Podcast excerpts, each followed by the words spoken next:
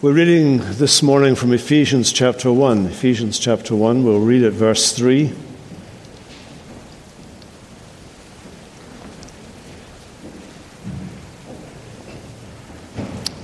Let's hear the word of God. Blessed be the God and Father of our Lord Jesus Christ, who has blessed us in Christ with every spiritual blessing in the heavenly places, even as he chose us in him before the foundation of the world, that we should be holy and blameless before him. In love, he predestined us for adoption as sons through Jesus Christ, according to the purpose of his will to the praise of his glorious grace with which he has blessed us in the beloved. In him we have redemption through his blood, the forgiveness of our trespasses, according to the riches of his grace, which he lavished upon us in all wisdom and insight, making known to us the mystery of his will, according to his purpose, which he set forth in Christ as a plan for the fullness of time to unite all things in Him, things in heaven and things in earth. In Him we have obtained an inheritance, having been predestined according to the purpose of Him who works all things according to the counsel of His will. This is the word of the Lord. Thanks be to God. Now, it's not Advent this morning. Somebody already commented I wasn't wearing my red tie. That was the signal that it wasn't Advent yet. Uh, the, the, lights are on, nobody's home. Uh, Advent begins next Sunday.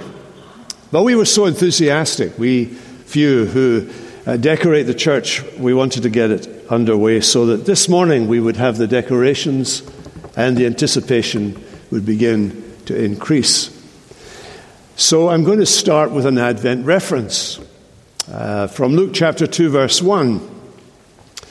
And you, are familiar with these words. In those days, a decree went out from Caesar Augustus that all the world should be enrolled.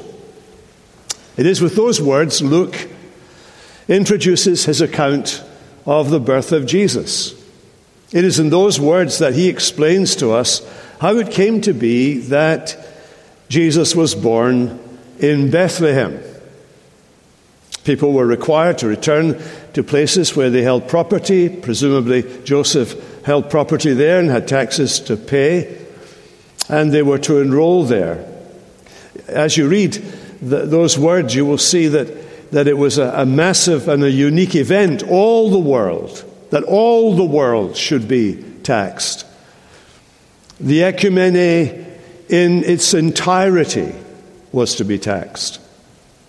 For the first time, here is a government and an empire that spans the globe, or the known globe.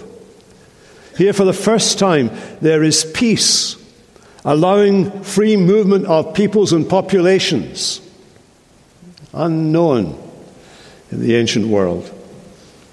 But as impressive and as Augustus's decree were, there is another decree.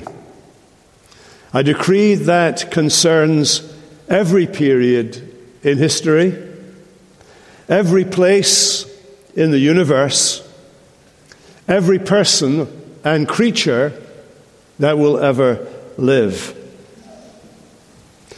There's a pointer to it in verse 4 where it talks about our election. We were chosen before the foundation of the world. We have an insight, a clearer insight in verse 11, where it talks about the purpose of Him who does all things according to the counsel of His own will. That's the decree I'm talking about this morning. Not the decree of Caesar Augustus, but the decree of him who has a purpose, who has his own counsel, makes his own decisions according to his own will, even Almighty God himself. The decree in which everything that exists hangs. And I want to refer us to three aspects of this decree, which I'm calling, first of all, something that's in, extrinsic to it, something intrinsic to it, and something salvific about it. I chose those words because they all end in the same letter, and I thought you might remember them better. So, first of all, then, let's think of what is extrinsic to this decree. Well, you can see it there in verse 11. He does all things. That is, in all of his actions and his operations. Whose actions and operations? Notice that the agent here is God Himself. And in this great chunk of Paul's introduction here, this everlasting sentence, uh, that God who is in Himself reveals Himself as the triune God, the Father, the Son, and the Holy Spirit. God in the simplicity of His being, of His essence, of who God is. He is the simple God. And uh, I want you to know that, and I want you to know that I believe that, because you could very, very well find out if you read a certain book written by a certain pastor uh, called the Jesus Gospel that there is a major theological error. I tell people this now. There is a major theological error, and it turns up on two pages near the beginning of the book.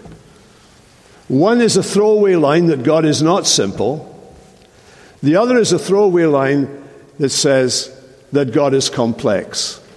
Neither of those is true. That little book by Liam Goligher is heresy at that point. The rest of the book, however, is perfectly good on the atonement, I hasten to add. So here's my correction to that book, which is forever shouting and screaming to me, You heretic! Sinclair Ferguson, who, by the way, gives me a great uh, statement in, in, the book, it's recorded in there. He gives me all the, all the nice things that he has to say about it. Takes me aside at the Keswick Convention and says, Liam, we wouldn't say God was not simple, would we? And I said, Oh, of course not, Sinclair. Of course not. Uh, and uh, so today I'm, I'm making it clarifying for Sinclair, if he's listening, and anyone else who's read the book, that we believe in the simplicity of God. Now, what do we mean by the simplicity of God? It's in our Westminster Confession of Faith. It is that God has no body. I mean, we're complex beings. All of our feelings are physiological or they're physical or whatever it may be. But God has no body like we have. We, he has no parts. We're made up of parts. This world is made up of parts. God has no parts. When we think of, when we think of the attributes of God, a big long list of things that God can do and God has done, we don't look at those lists and think, well, God's made up of this, this, this, this, this, this, this, and this, right down through the whole list. No. Every one of those attributes is just telling you who God is. They all belong to the essence of who God is. God is one, not parts. Nor does he have passions like we do. If you're angry, or you're sad, or, or, or you're trying to overcome your, your own nature. What's going on is there are physical things going on, there are physiological things going on inside you to give you those feelings and so on. But God is not like that. He is simple. And this is technical theological language, but you need to learn it even if you don't know what I'm talking about. He is also, it's a theological language, actus purus. He is pure act. Pure act. In fact, we could say that God is an active God. He is, he is everlastingly an active God. There is absolutely nothing passive in God. Things don't act upon Him, He acts all the time. If you think of God's eternity before there was a creation, what's going on in eternity? We learned about this two weeks ago. If I was to ask you, you could answer. Will I, will I test that? No, I won't. What was God doing? The Father was loving the Son, the Son was loving the Father, and the Holy Spirit was the love between the Father and the Son from all eternity. From all eternity, the Father is generating the Son, the Son's being generated, the Holy Spirit is spirated from the Father and from the Son. In other words, there's activity in the being of God all the time. So when God decides to make the universe, we find Him active in the making of the universe. This massive universe is a dim reflection of the eternal action within God Himself. Whenever God acts, ad extra is the technical term, outside of Himself, He acts as one God, the one God He is, and His actions are all indivisible, even though the Father, the Son, the Holy Spirit involved in them, because there's only one God, there's only one indivisible action of God. Appropriated to the Father, sometimes to the Son, and sometimes to the Holy Spirit. So let's look at that phrase again all things. That little phrase in verse 11, all things, comprehends creation and redemption and providence. God does all things in all things. That's why the Apostle Paul can give you that great statement that originated in Aristotle and is edited by the Apostle Paul when he says at the end of Romans chapter 11, From him, through him, and to him are all things. This is how Jesus can say in John chapter 5 My Father is working, and I am working. Still working. He's still working in these areas of creation, providence, and redemption, even though he's taken on human flesh uh, for a period of time to do, to live below, and then to take that human flesh and glorify it and take it into heaven. When we talk about God as pure act, we're saying God is the first cause of all things without which there would be no universe, no action anywhere. Without this first cause, there would be no secondary or subsequent causes. A passive, inert God would be an imperfect God. It is far more perfect to act than to be impassive. And God is all act eternally. And creation, a universe, is the first thing that he makes extrinsic to himself. It's not made, when Paul was editing Aristotle, he left out something Aristotle said when he was kind of guessing what an eternal, invisible God would be like. Aristotle said, everything that we see must be made out of the stuff that God is. Our God is not made of stuff. Therefore, what God made is not made out of stuff God makes, it's made by the will of God out of nothing. Out of nothing. That's very important for you to keep in your head. Creation was his first extrinsic work. But there's an intrinsic work of God. That means something internal, internal, we might say, to God. And that's where this decree comes in. From all eternity, his active mind has been constantly at work. The thoughts of his heart have constantly been employed in devising, forming, set, settling what should be done in time. We cannot separate the Father, Son, and Holy Spirit in this, that there is just one mind at work, one will at work, one God at work in forming this decree. Prior to creation, there is only eternity and the action of God in se, that is, in Himself. But it is the testimony of Holy Scripture that in eternity, God decreed whatever comes to pass. You know, that's one of my favorite that's one of my favorite expressions in the entire Westminster Confession of Faith. And I remember when I first read it. I'd gone out for a month or two, maybe no more than a month or two, with a, with a girl in Glasgow who uh, I discovered after we were going out together, we only went, by the way, to Operation, uh, Overseas Missionary Fellowship, OMF, prayer meetings. That's all we ever went to together. So I, am not a good.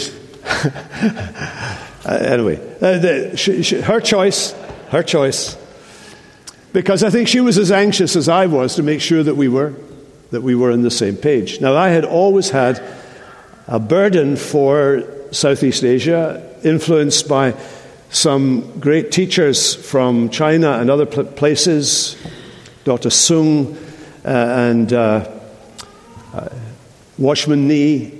And so I was interested to go and to pray for the work in Southeast Asia. She had a particular calling to one of those countries there. And after about six weeks or so, I realized that I really enjoyed and had a burden for Southeast Asia, but I did not feel that God was calling me particularly to go there. But it was obvious uh, to me that He was calling her to go there, and subsequently she did. She married and went to Southeast Asia. But the last thing that she did on the last walk to the bus was to give me a copy of the Westminster Confession of Faith. You didn't need to do that whole story, but I'm getting to the point any minute now. And I took it home that night and I read it. And that night it really burned into my mind and my heart. I mean, I was so thrilled. I got up and I danced around the room. I was just so excited at this thing. God ordains whatsoever comes to pass. Nothing is left out of that whatsoever. Not one thing, not one fragment of the universe. And what happens in the universe is left out of that whatsoever comes to pass. Nothing in your life and mine or in the world, world's history, isn't included in that whatsoever. God ordains whatsoever comes to pass. I'm a, I'm a, a little bit excited about that. Yeah, yes, I am. And here in Ephesians, we find traces of that decree, where God decrees whatsoever comes to pass. You see it there in verse 4. Chosen in Him before the foundation of the world. When does it begin? In eternity, before there's even a universe. Look at verse 5. We were predestined to be adopted as children according to the good pleasure of His will. Look at verse 9. He, he makes known to us this mystery that we would never have found out for ourselves had He not decoded it and then proclaimed it to us. The mystery of His will, according to the, His good pleasure, which He purposed in Himself before there was anywhere else. He purposed it in Himself. We looked at verse 11 where we're told that he works all things after the counsel of his own will. In his sovereign freedom as God, he ordains whatsoever comes to pass. Or as Paul puts it here in chapter 3, verse 11, according to his eternal purpose, which he purposed in Christ. Now, this is the Bible's universal declaration. You can read about it in Psalm 2, where, where the Lord Jesus, speaking as the Son of God who will be the Messiah, speaks about God having decreed the decree that involved him becoming the Messiah and people being drawn to him. In Isaiah 14, this is the counsel that has been counseled by me the Lord God of hosts has decreed it. Isaiah 46 My counsel shall stand, and I will do all of my good pleasure. Proverbs 19 Many are the plans in the mind of a man, but it is the purpose of the Lord that will be established.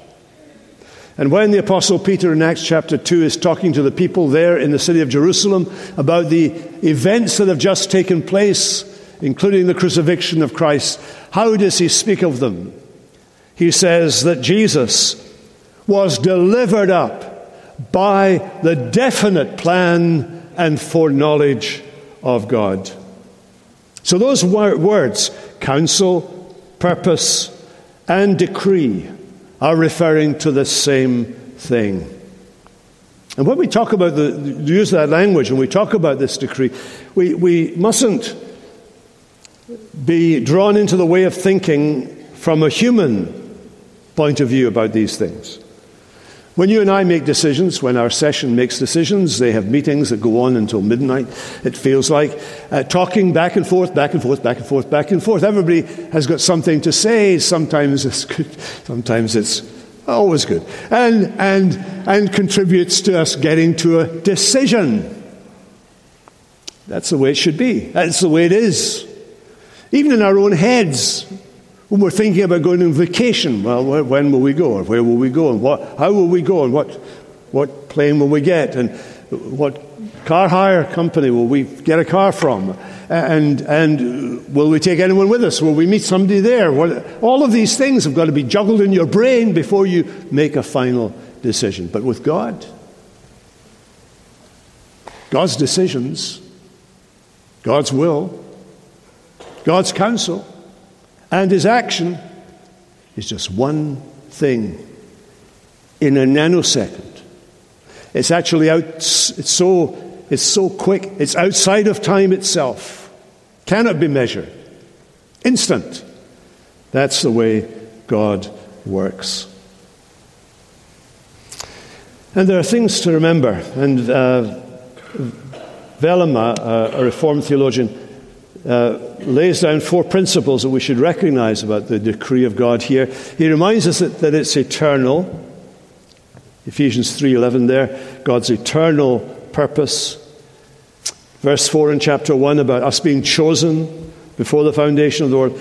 Because God is timelessly eternal, he doesn't distinguish between before and after and now. It's all simultaneous to him. So the decree is eternal. God's decree, secondly, is sovereign because God Himself is most free. Nothing binds Him, nothing limits Him, nothing reins Him in. He is God. His will and decree are not influenced by or determined by anything outside of Himself. His sovereignty is not arbitrary. He has reasons for willing what He wills and to will as He wills. You can depend on that. Thirdly, God's will, God's decree is wise. He's called the only wise God in Romans 16. In Romans 11, the apostle can talk of the depths of the riches, both of the wisdom and knowledge of God, how unsearchable are his judgments, and his ways past finding out. And fourthly, according to, according to Velema, fourthly, God's decree is unchangeable and efficacious. Hebrews 6, verse 17, talks about the immutability of his counsel. You can't change God. God never regrets the decisions he makes. Nor does he change with, with passage of time and the events of history. He is immutable. Mutability is to change. Immutable means God is both unchanged and unchanging and unchangeable. And that's so very important. Well, you say, isn't it true that God sometimes changes? Did God not change when He said He was going to judge Nineveh? And Jonah went to Nineveh and when the Ninevites repented, God didn't judge them. Isn't that God changing? People raise that question. It's a good question. Go back and read the story. Read Jonah's response to God telling him that he was going to judge the people of Nineveh. What is Jonah's response to God? Noah, Noah said, uh, Jonah, not Noah, nothing to do with Noah. Jonah says to God, I know who, I just know what you're like. I know you. And I know you are absolutely right when you say you're going to judge Nineveh, but I know that if they repent, You're a God of mercy because you've revealed that too.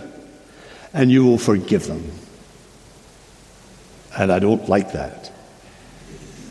So Jonah said to God.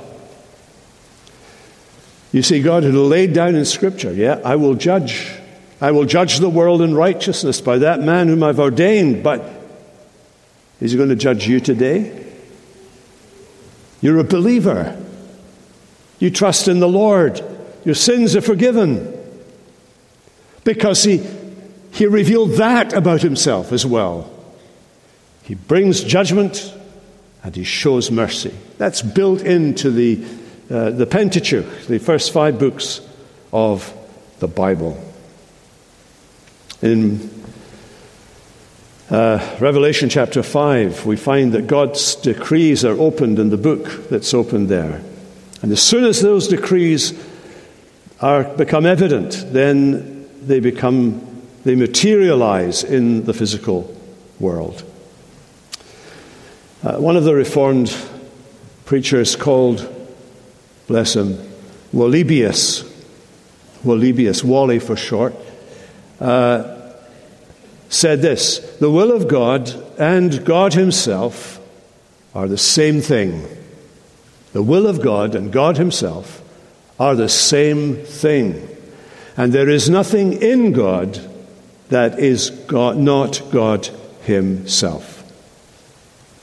Another Reformed scholar, Heidegger, not the 19th, 20th century Heidegger, but a, an earlier one, 17th century, he says this The decree of God is the act of God, by which from eternity, according to his utterly free will, he has, by an unchangeable counsel and purpose, specified and resolved on the things that were to come into being out with himself in time together with their causes, their operations and circumstances, and the manner in which they are bound to be made to exist, and all to His glory. All to His glory. So you say, what about evil in the world? God ordains whatsoever comes to pass.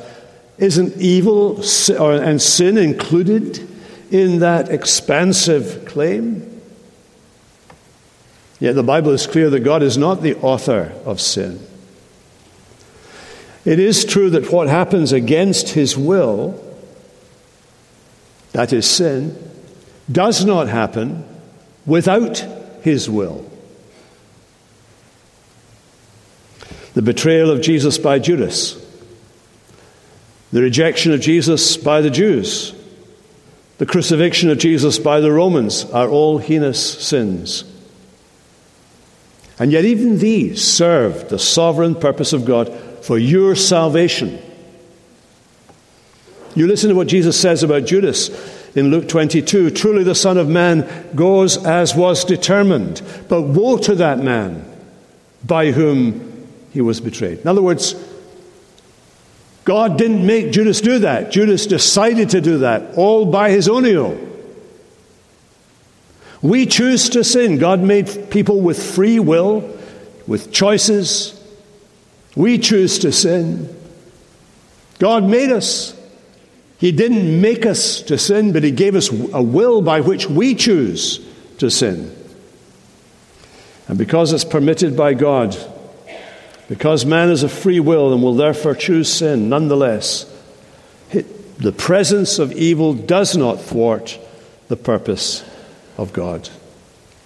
Now we need to rush up, hurry up here. Prior to the creation of the world, then, there was only eternity. And in that eternity, matter, bodies, forms of life, and everything else we can imagine did not exist. God, who inhabits eternity, purposed to create a universe, create time populated with creatures, maintain and govern them, determining, stipulating the place, activity, course of events transpiring during the existence of every creature. Think of that. Think of the smallest creature you can imagine. Think of that fly that got in in one of the warm days and is still buzzing around your house. Think of the ant. Every creature has its history, its existence, everything that will happen to it, every, everything it will find to eat, by which to sustain its life, ordained, ordained by God, and provided by God. It's God that we serve, you see, is far bigger than we imagine. Our imaginations don't reach to that. So we read that for God, there is no design external to him or imposed on him on which he might pattern what he wanted to make. He is so free that things exist simply as the expression of his will and counsel. This is what we read in Acts chapter 15. Known to God are all his works from the beginning of the world. Known to God. So the decree then is rooted in God's wisdom, his own will and good pleasure, rooted in God's freedom. God is most free. He is determined and restrained by nothing but his own reasons. The decree embraces and ordains all future things that will happen, out of all of the possibilities of things that may happen.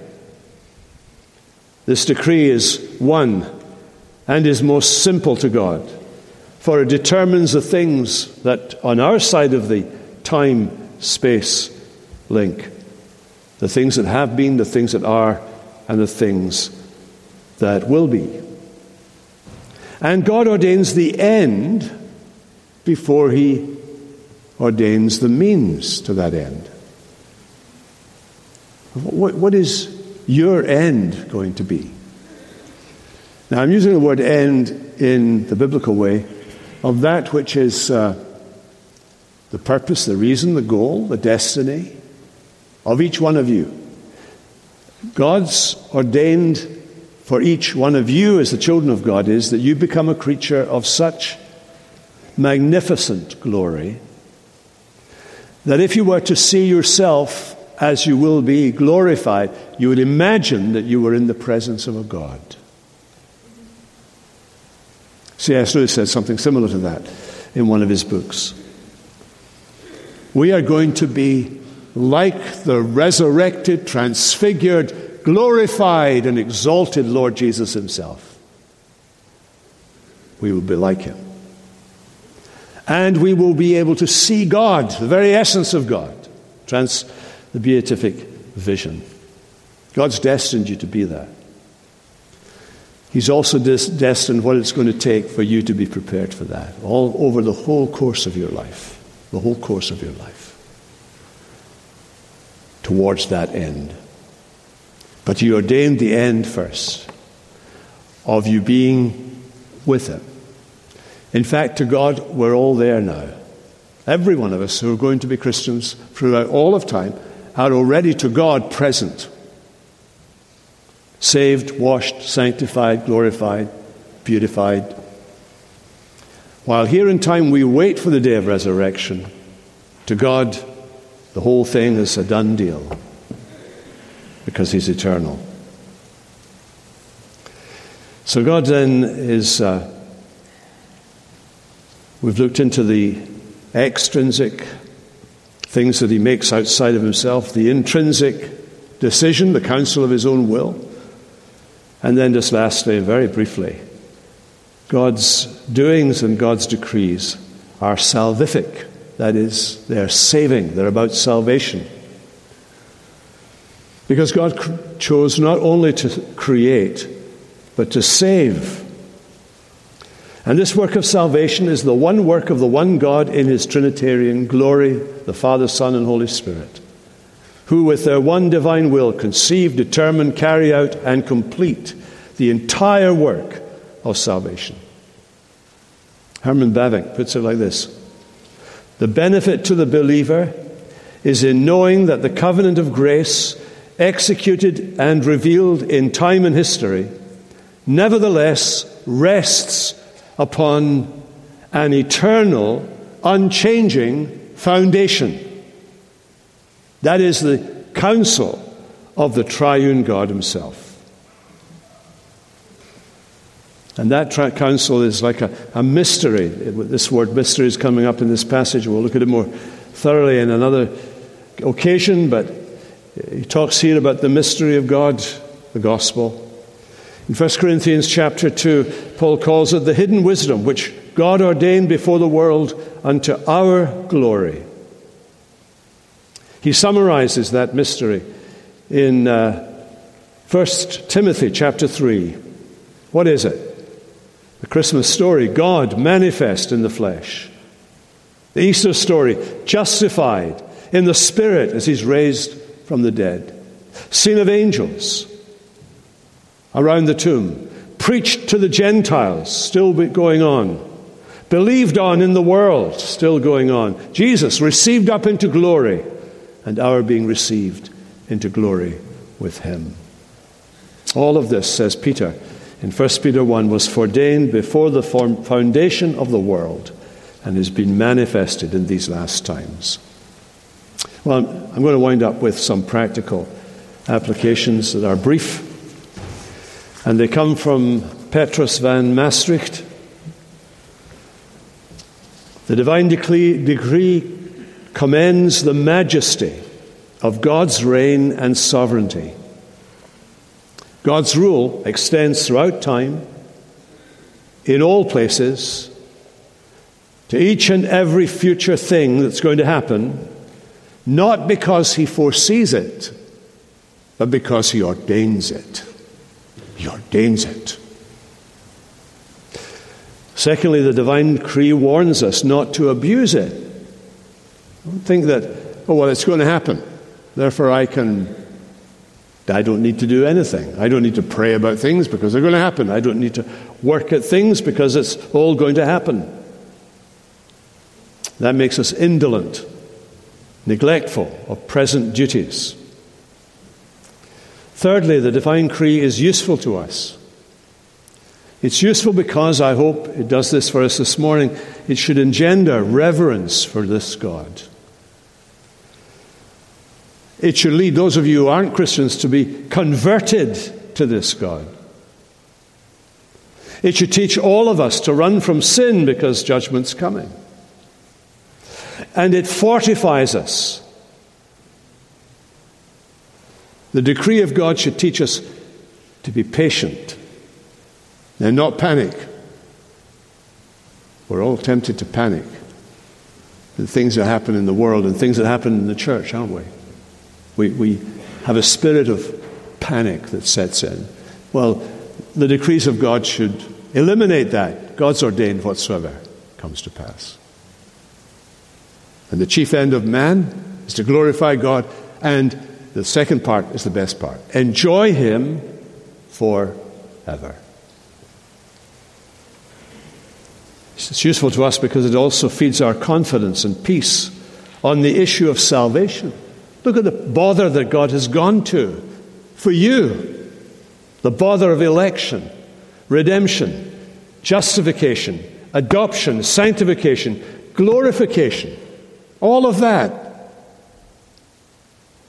rests on the eternal, most wise, immutable decree of God.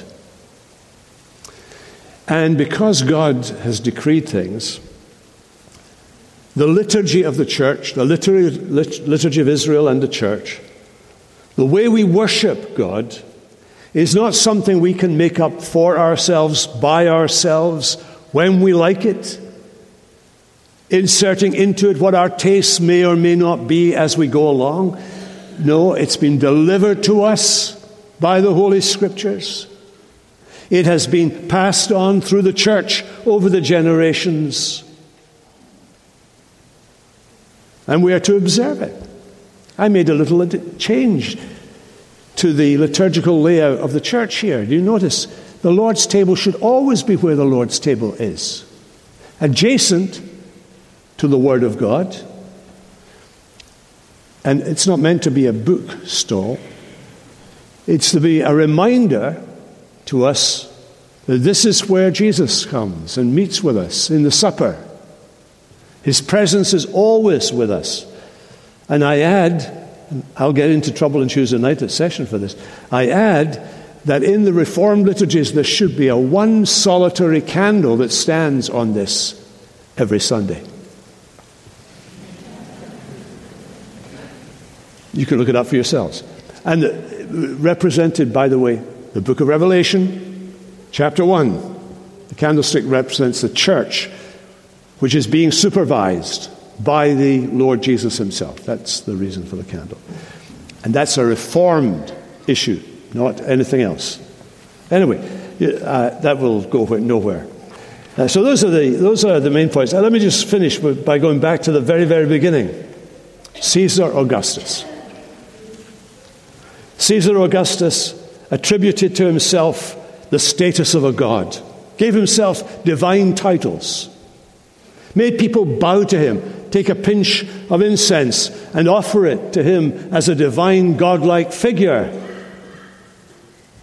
And here he makes this decree, like a god, that will influence all these populations of people and get all, the whole of the Roman Empire going and moving and people going with it so that he can get their taxes.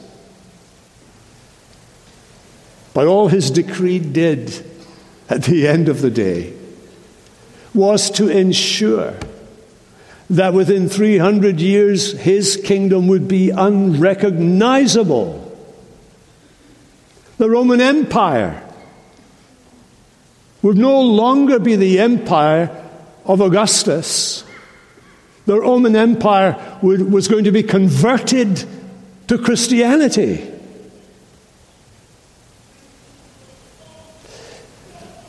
He struts and frets his hour upon the stage. And far away in little Bethlehem of Judea is born the King of kings and the Lord of lords, who ordains whatsoever comes to pass.